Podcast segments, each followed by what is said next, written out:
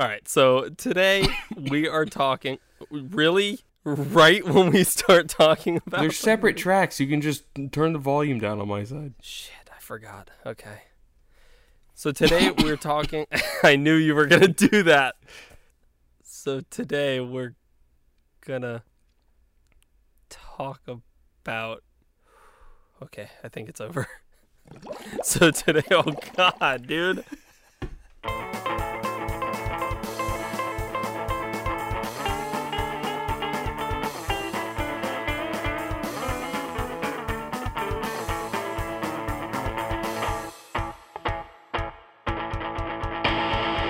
Welcome to Let's Run That Back. I'm Cody. I'm Matt.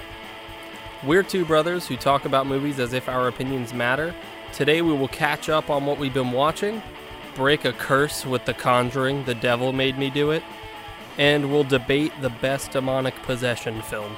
So without further ado, let's run that back.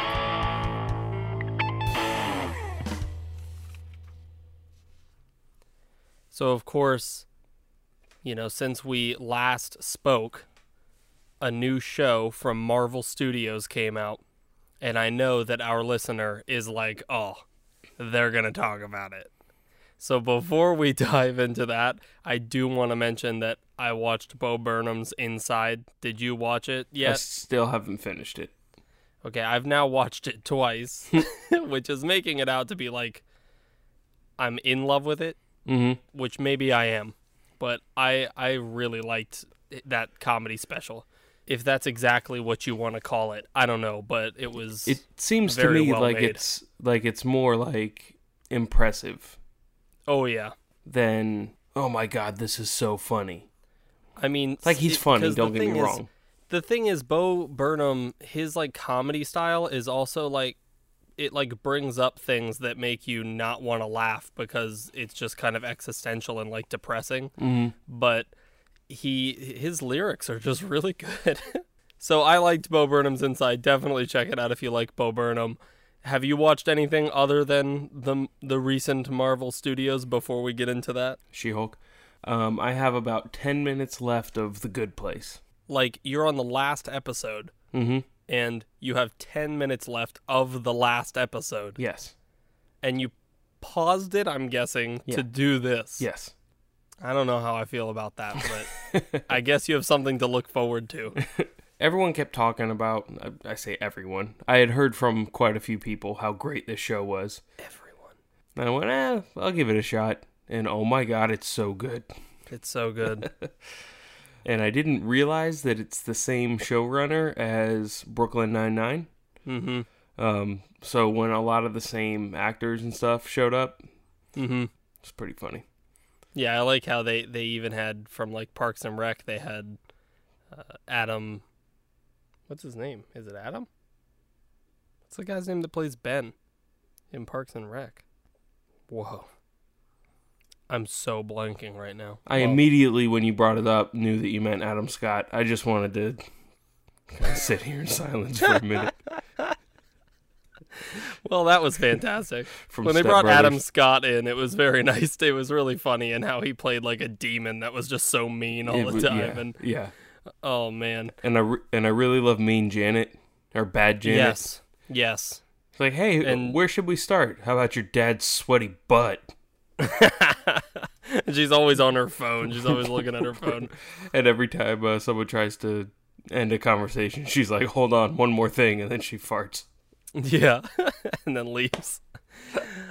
Maya Rudolph as the judge of all everything Maya in Rudolph's existence. incredible in this show, and I still say take it sleazy all the time because there's that one episode where Michael, who's a demon, says like he always wanted to be like a human, and one of the things he always wanted to do was end a conversation with "take it sleazy."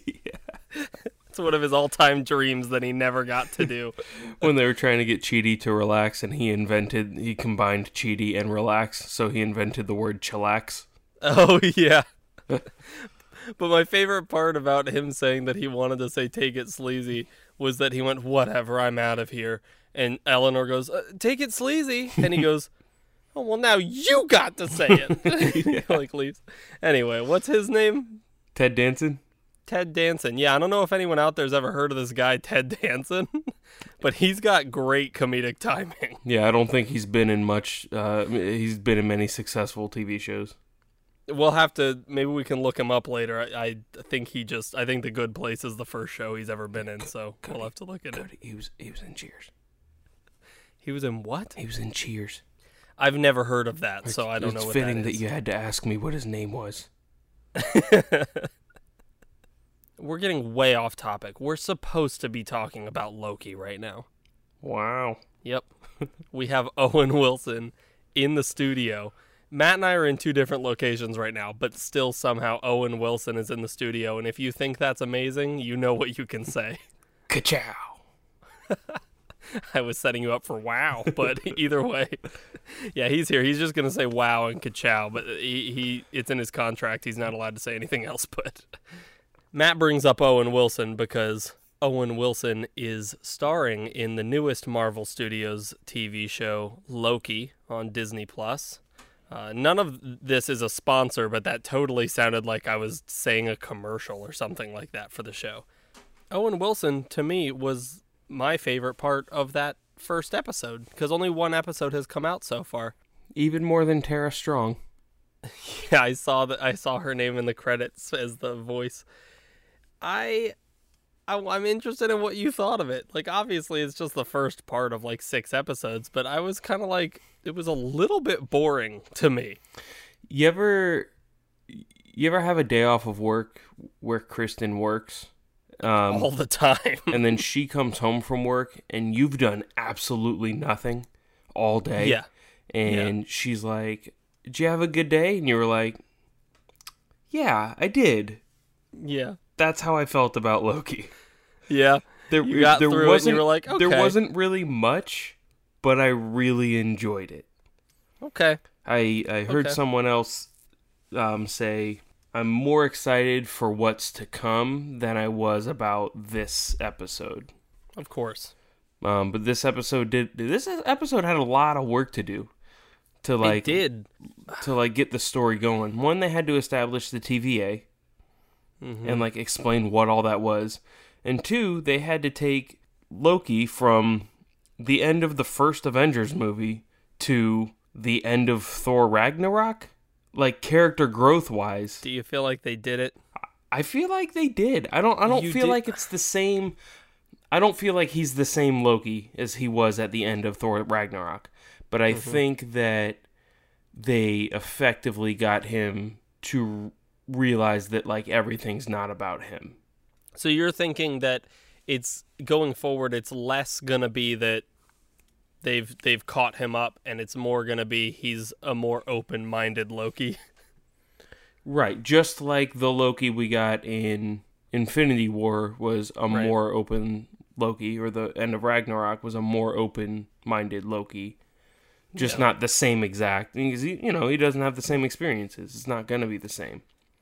And then, what were you thinking during the little animated lady, Mi- Miss Minute, when she was explaining how breaking off of your timeline makes you a variant and all that stuff? The first thing out of my mouth was, but that's what Captain America did when he decided to stay back. And then later on, the judge is like, oh, yeah, what the Avengers did was meant to happen. And I was like, uh, I don't know if I accept that. Okay, so how much do you know about the Timekeepers I don't know anything. from the comics? I don't know how closely they're gonna stay to the comics. Yeah. Possible spoilers ahead if Matt's knowledge of the comics makes a spoiler.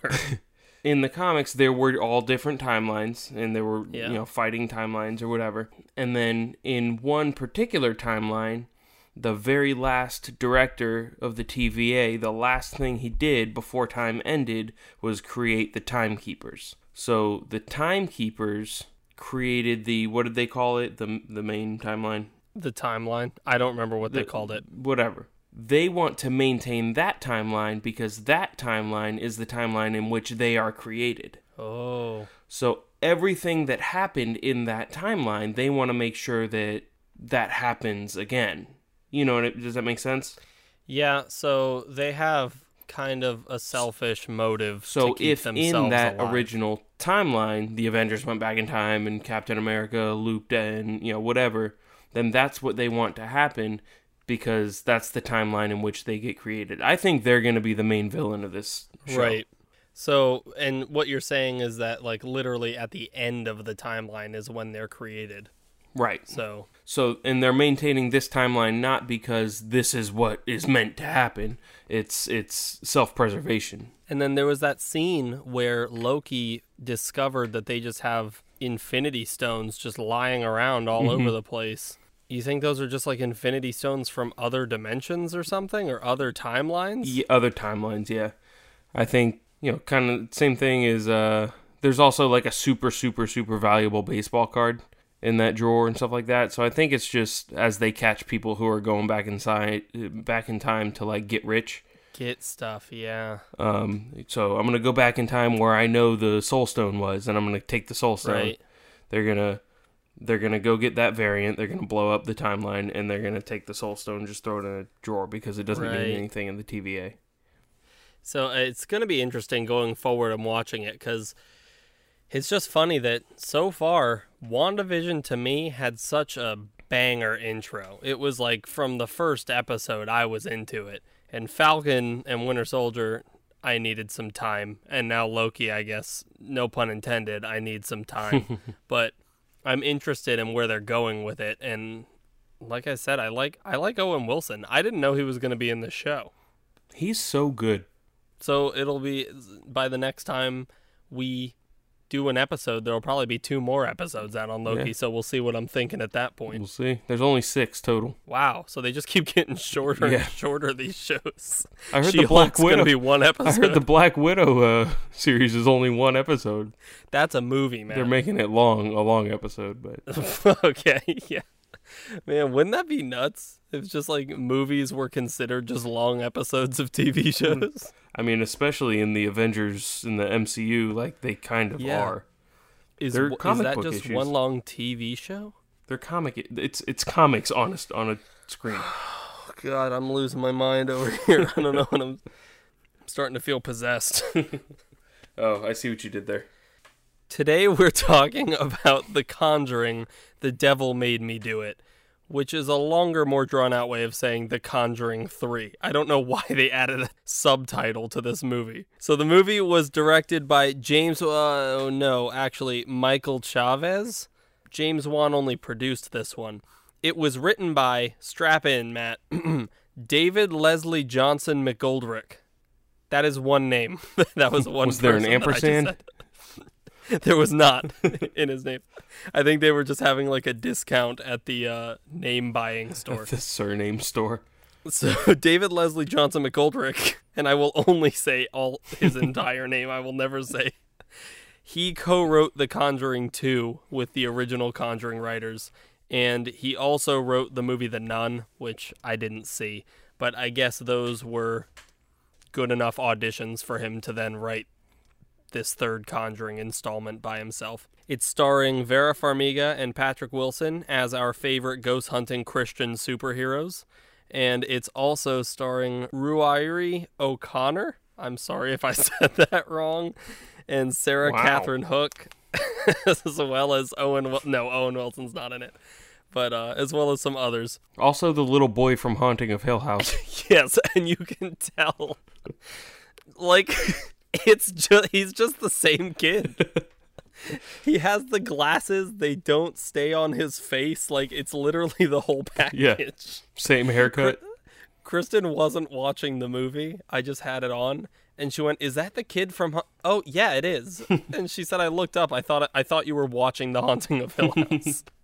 He was wearing a bowler hat. All right, so before we really get into it, I just want to say that the movie is about, and this is a very quick one. After a failed exorcism, a demon attaches itself to a young man named Arnie. While possessed and having a waking nightmare, he stabs a man to death. Arnie is arrested and charged for the murder. Ed and Lorraine Warren get involved and have Arnie plead not guilty due to demonic possession. So, through investigation, Ed and Lorraine learn that it's not exactly a demon per se, but really it's a Satanist witch casting a curse on Arnie. Ed and Lorraine find clues and solve the case, and they stop the Satanist. But Arnie still gets found guilty because he murdered someone. And you can't just say you were possessed by a demon because I'm sorry if someone out there doesn't want to hear this, but no one's possessed by a demon. Demons don't exist, guys. I'm sorry. I was really happy when he was found guilty at the end of the movie. I was like, if they. But he wasn't found guilty of murder. What was it? Was manslaughter? He slaughtered a man. Is that what you were getting at? well, no, just that it was manslaughter, not murder. Okay. He only went to jail for five years. Yeah. Well, in oh yeah, because I forgot to tell you guys. Get your spooky lights and sounds ready. this is based on a true story from Ed and Lorraine Warren's actual case files. That Arnie Johnson is a real person, and that murder Yeah, really happened, and he really I did use up. the demonic possession. Yeah, Defense. and he really did get Well, sentenced to prison. They didn't use it actually. They that was a um, a strategy that his legal team considered, and once they realized that there was absolutely no evidence to support it, they went with self defense instead. And that's why he was found guilty of manslaughter because it was self defense. So you see, that's that's the true story. So why did it say based on a true story at the beginning of this movie? because the story that they're telling you is based on a true story. They they took this true story and then they said, "Well, what if this happened?" Yeah, exactly. It's based. You're right. All right. So that's the movie. Can- Real quick, Yes. I was reading this is the second movie ever made based on that murder. Okay. The that murder that happened in 1981. Okay. The first movie came out in 1983. No one's really interested in this story, I guess. The guy was still in jail. Yeah. Like, what does the He family of the victim feel about that movie? The fact that I've never heard of that movie means that it probably wasn't that good of a mm. movie anyway.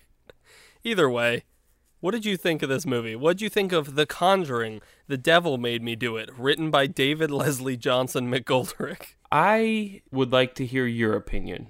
Okay. I thought like overall the visuals were not bad. They they there were like a few really cool sequences visually. The effects were really good. You could really tell that this was a big budget horror movie.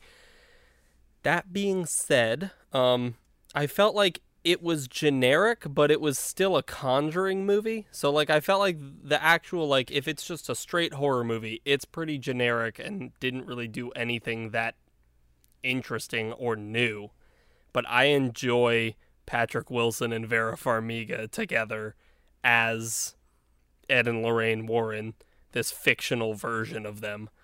And honestly, I kind of like that Lorraine is pretty much a superhero. Like, I bet she's going to join the X Men in the next movie. It's going to be like a crossover event because she literally has powers in these movies. And so, yeah, I I didn't love it, but I didn't really hate it either. It was kind of like in the middle. You have to watch these movies as if they're taking place in a fantasy land, completely detached from reality. And once you're able to do that, it's a lot of fun to me. But it's kind of hard when it says based on a true story at the beginning. I know this doesn't always make for a super interesting podcast, but I wholeheartedly agree with you. Yeah. The whole time, while I enjo- I was not not enjoying myself. Mm-hmm. There was that, there was no point where I wanted to turn it off, but I just kept thinking about how much better it would have been if James Wan directed it Yes. And it really and if Leigh Whannell wrote it Yes. Well, and if it was Insidious. I was going to say technically none of the Conjuring movies are written by Leigh Whannell. No, I know. Also, literally. Matt's like, I like Leigh Whannell. Oh, I said technically. Yeah. I meant literally. but you really do. It's when you watch a movie like this where it's like you can tell that Michael Chaves like has that same style that James Wan has. Like they like the same kinds of shots and going upside down and but James Wan brings like extra like detail to it all. Here's something that I noticed that James Wan does a lot that for some reason a lot of other horror directors don't. Andy Muschietti did it fairly well in it, but not quite as well as James Wan. He sets you up for the jump scare and Yeah. then doesn't scare you. Yeah. And then sets you up and then doesn't scare you. And then sets you up and then doesn't scare you. And so when there is a jump scare, one, it's effective, and Yeah. two, it doesn't feel cheap. right. in this movie, every time a scene started, you knew exactly where it was going. You knew exactly what was going to happen, and you knew exactly where the scare was going to be. Yep. So without even seeing the trailer, I watched the trailer after I watched the movie. Without ever even seeing the trailer, as soon as I laid eyes on that waterbed, Yeah, yeah. I completely get you. And I was thinking while watching it that you can tell that they had such a high budget because, like I said, the effects and all that stuff were great. But I was telling Kristen, the opening scene of this movie is like a botched exorcism, pretty much, of like an eight year old boy. mm-hmm. and it- gets to that you know climactic point of the scene where like the little boy is like contorting his body and he's foaming at the mouth and everyone's screaming and stuff is flying around and the music is intense and i was just sitting there thinking like i'm as far away from scared as i could possibly be Mhm. right now and they're doing everything they can to try to scare me out of but that i just entire care. scene, you know what stuck out most to me? You know what was the only thing in that scene where I was like, that was cool? what was it was when he was being dragged down the uh, stairs and he was reaching out and the claw marks would appear on the wall. Yes, that was very cool. It's just those little details that happen that don't really need to be there, Right. but they're there. And then, you know, you have something like that's the b- very beginning of a movie. I, I it's part of the reason why it's not my favorite thing for a horror movie to begin with a really intense scene is at the beginning of a movie I don't know who any of these people are, so I don't really care what happens Right. especially in a horror movie like Right. where people are pretty expendable because you have the exorcist that was made 50 years ago or 60 at this point maybe even 70 how old is that movie either way the exorcism in that movie happens at the end of the movie and it's much less intense by today's standards but because you've spent the whole movie with these characters you're very engaged 1973, so it's almost been 50 years. yes. So a 50 year old movie does less, but because the big scary scenes happen like as you meet and learn about the characters, it's it's more engaging and fun. This movie, oh my god, did it just not I just didn't care about anyone in it. anyone. Maybe Ed and Lorraine, but but like that's it. It was also too predictable. Yeah. You're right. You knew everything that was happening in every scene. But I mean, every- not even not even like, oh, they're going to try to scare me with this. Like they go Yeah. to visit that old priest and they go down Yeah. to his basement and you're like, "Mm, well, he's involved. Lorraine is like, I don't think we should go down there. Right. And Ed is like treating her as if she's not a fucking superhero right. that has like literally a 100% success rate when knowing something is going to go shitty. And he's like, let's go. They go to that other city where the other girl was possessed. And Yes. it was, oh, they're going out to the forest. She's going to, you know, see it happen and find the Right. body. right. Well, that's Know what? exactly what happened. one of my favorite examples of this clearly taking place in a fantasy land detached from reality is Ed and Lorraine talking to that local cop and explaining to him how yeah, demonic possessions, it happens. Like we think it's a curse from a satanist witch and blah blah blah and the cop is just like do you think you can help me? Like he's not like get the fuck out of my office. And then he's like, if you can tell me which of these is the murder weapon and which two are just random things from the evidence locker, I'll believe you. And I'm just like, this would never happen. it just wouldn't. Well, it's based on a true story. It- yeah, it is based on. I'm sure Lorraine said that happened. you had another example of how predictable the movie was. As soon as the first sentence left the mouth of the guy that they were renting that room from, you were like, he's dead. Yes. He's going to be the one that dies. You're like, this guy sucks, but like, we won't have to deal with him for very long. Right. oh, they're uh, they're making him very unlikable, so you're not focused on it when he's killed. Right. They had to walk this like fine line of making him unlikable enough that you don't really care that he's not going to be in the movie and also not mean enough that they try to make it seem justified that Right. they killed him or something. Right. So it's like he had to be kind of a douche, Yeah, but he was just really. kind of a bummer. That's almost worse than being a complete asshole. hey, you want to hang out with uh with Bill? I don't know.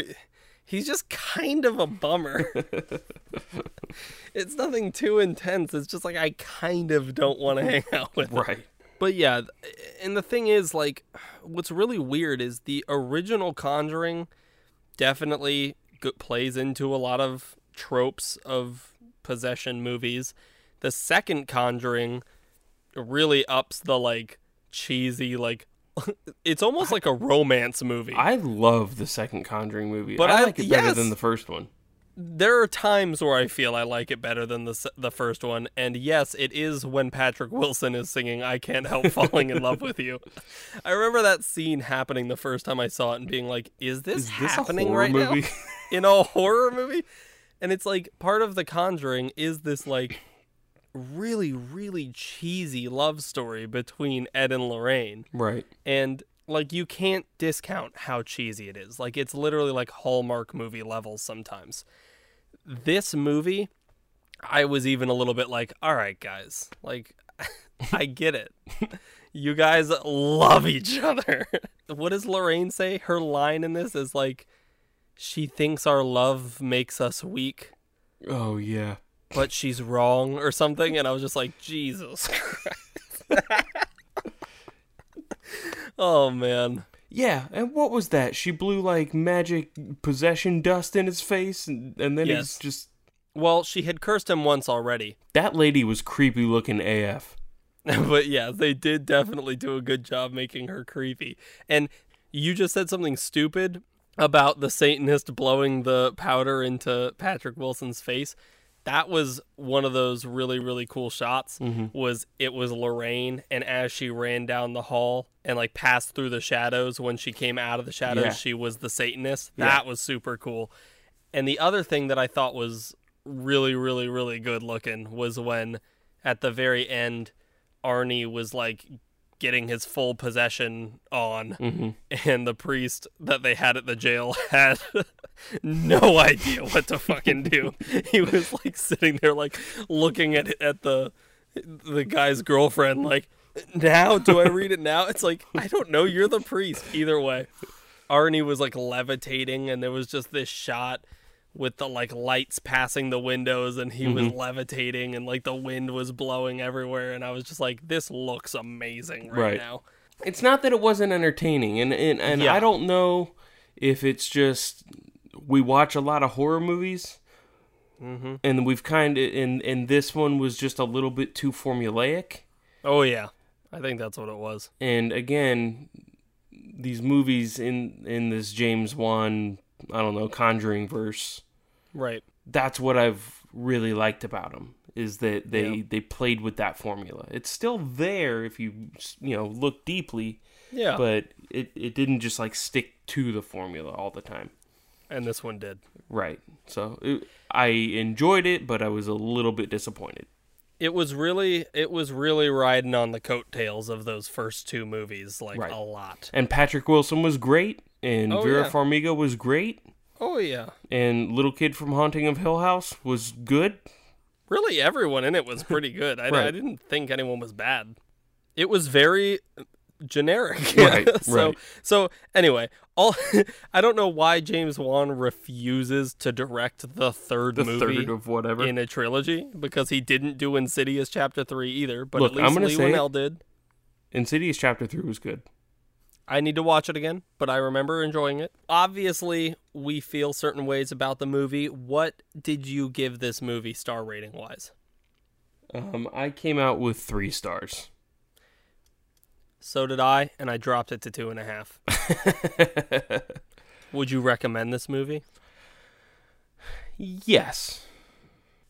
Obviously, if someone's like, hey, should I watch The Conjuring 3? Well, have you seen the first two? Like, don't start with this one. So it's like, if someone's seen the first two Conjurings, they're probably already watching this movie. But of course, it's fu- Patrick Wilson and Vera Farmiga are that entertaining to me. And I said it to Carrie this way because I watched it without Carrie. hmm I told her if you wanted to watch it, I would watch it with you without hesitation. But I I wouldn't like when she goes to work and I'm home, I wouldn't be like, "All right, I'm going to watch The Conjuring 3 again."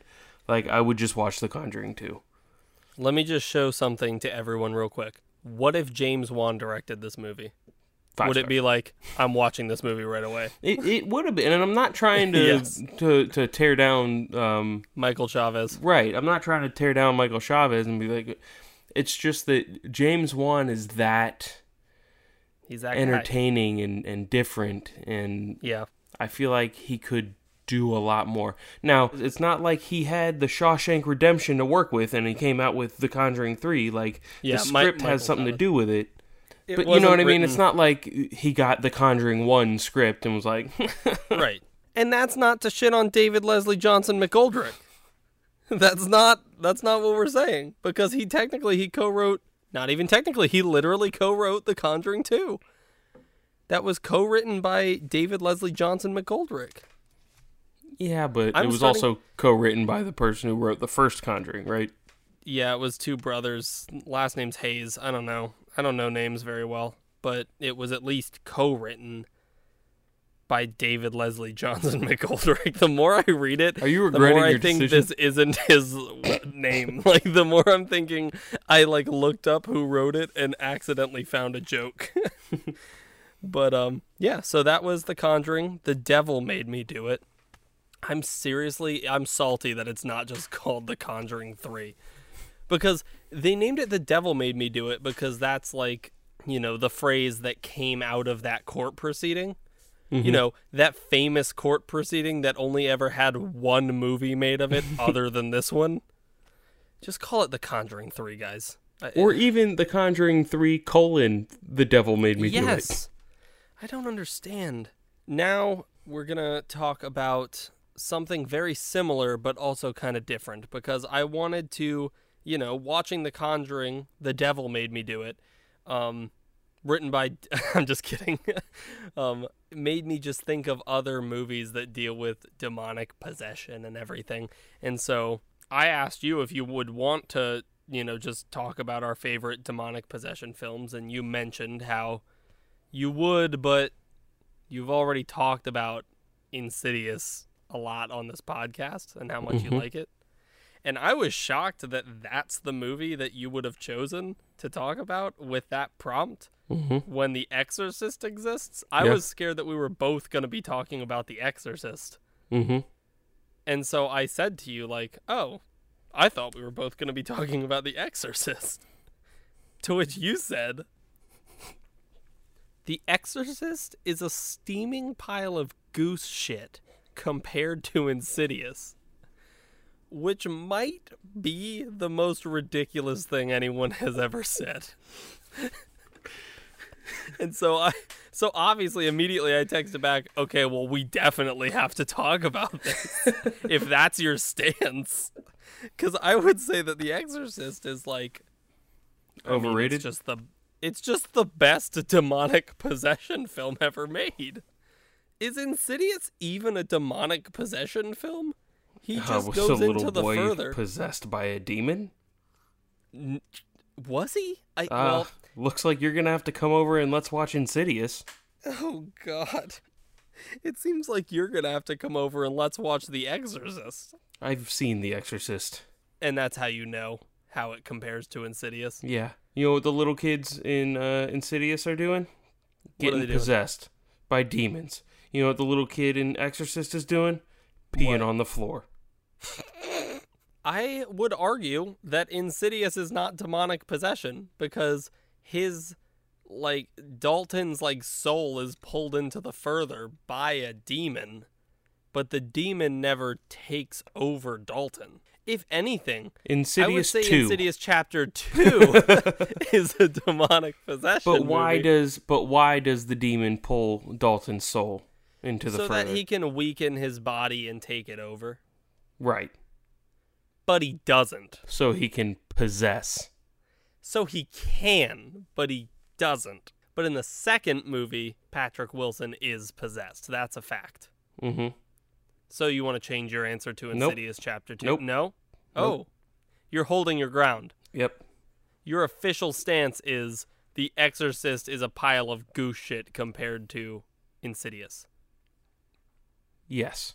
Well, this whole thing has maybe felt like a bit to some of you, and in entire honesty, I don't know if it is. I don't know what Matt, if Matt thinks this or not. But I'm I'm I'm, I'm, being scared. a little extreme. yes. The Exorcist is a very well made movie hmm by the standards of 1973. Wow. I always We're- bump into effects. Yeah. I, when I watch The Thing, it, it's a really great movie. It really is, but I bump into the effects. I feel like the thing is also like a master class in practical effects yes. for the 80s. is that what you're thinking right now? If you go back and watch it now, it looks like Sesame Street. Okay, okay. So now Matt's official stance is that The Thing and The Exorcist are piles of goose shit compared to Insidious. I know that this I know that it's not popular. I know. And The Exorcist, I'm sorry, I feel like it's a little bit overrated. It's not. Okay. You need to watch The Exorcist again because it's just not overrated. Not only is it a fantastically scary movie, but it's also just outside of that, just a good movie. The the characters Right, Insidious is so a good. great movie.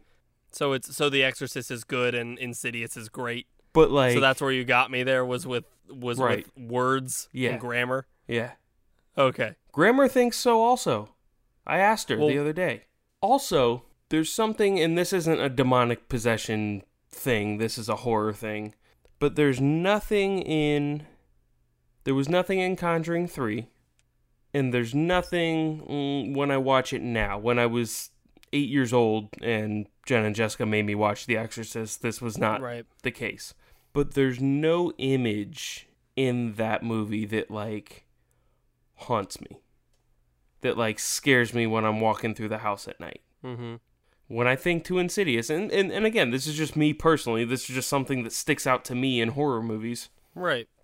When I think about Ins- Insidious, and I think about the silhouette of that demon reaching out for the baby, Yeah. not baby, the little kid, It's creepy. I still I can't t- I couldn't tell you the last time I watched Insidious and when Yeah. I'm like walking into my bedroom Yeah. and I'm opening the door and Carrie's sleeping in the bed I think I'm going to see that. I know what you mean. And you know what? That scene in Insidious reminds me of a question I had during The Conjuring, The Devil Made Me Do It, which was why are demon fingers so crackly? Like they always like like in in The Conjuring, The Devil Made Me Do It. There were fingers. Who was it written by? you want to know who wrote that movie? mhm. Um, David Leslie Johnson McGoldrick. Oh, okay. So, and how how David Leslie Johnson McGoldrick wrote it was there are fingers up on top of like a shower curtain, and as they like pull themselves away, the sound effect is like. And I'm pretty sure I haven't seen Insidious in a little bit, but when the demon's hand like moves up, it makes like a. Why are they so crackly? Uh no lotion in the afterlife.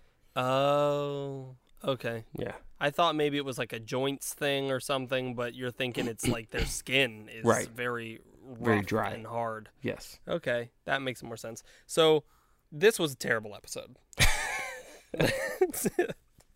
this this last part here, I don't know if any of it will be usable, but if it is, I hope you enjoyed it. The Exorcist is not that good. The uh, just keep saying it; it'll never become true. We have our Instagram, let's run that back. We have our website, let's run that back.com. Our email is let's run that back pod at gmail.com. Email us and tell us which is the better movie, The Exorcist or Insidious. I would love to see it. And, And be honest. be honest. Don't be one Don't- of these film school jackasses. Yeah, don't be us. I don't know. All right, so this was Let's Run That Back. I'm Cody. Projected? They projected what they were going to. No. You said projected. Hmm? He's Matt, and this was Let's Run That Back. You have a good one.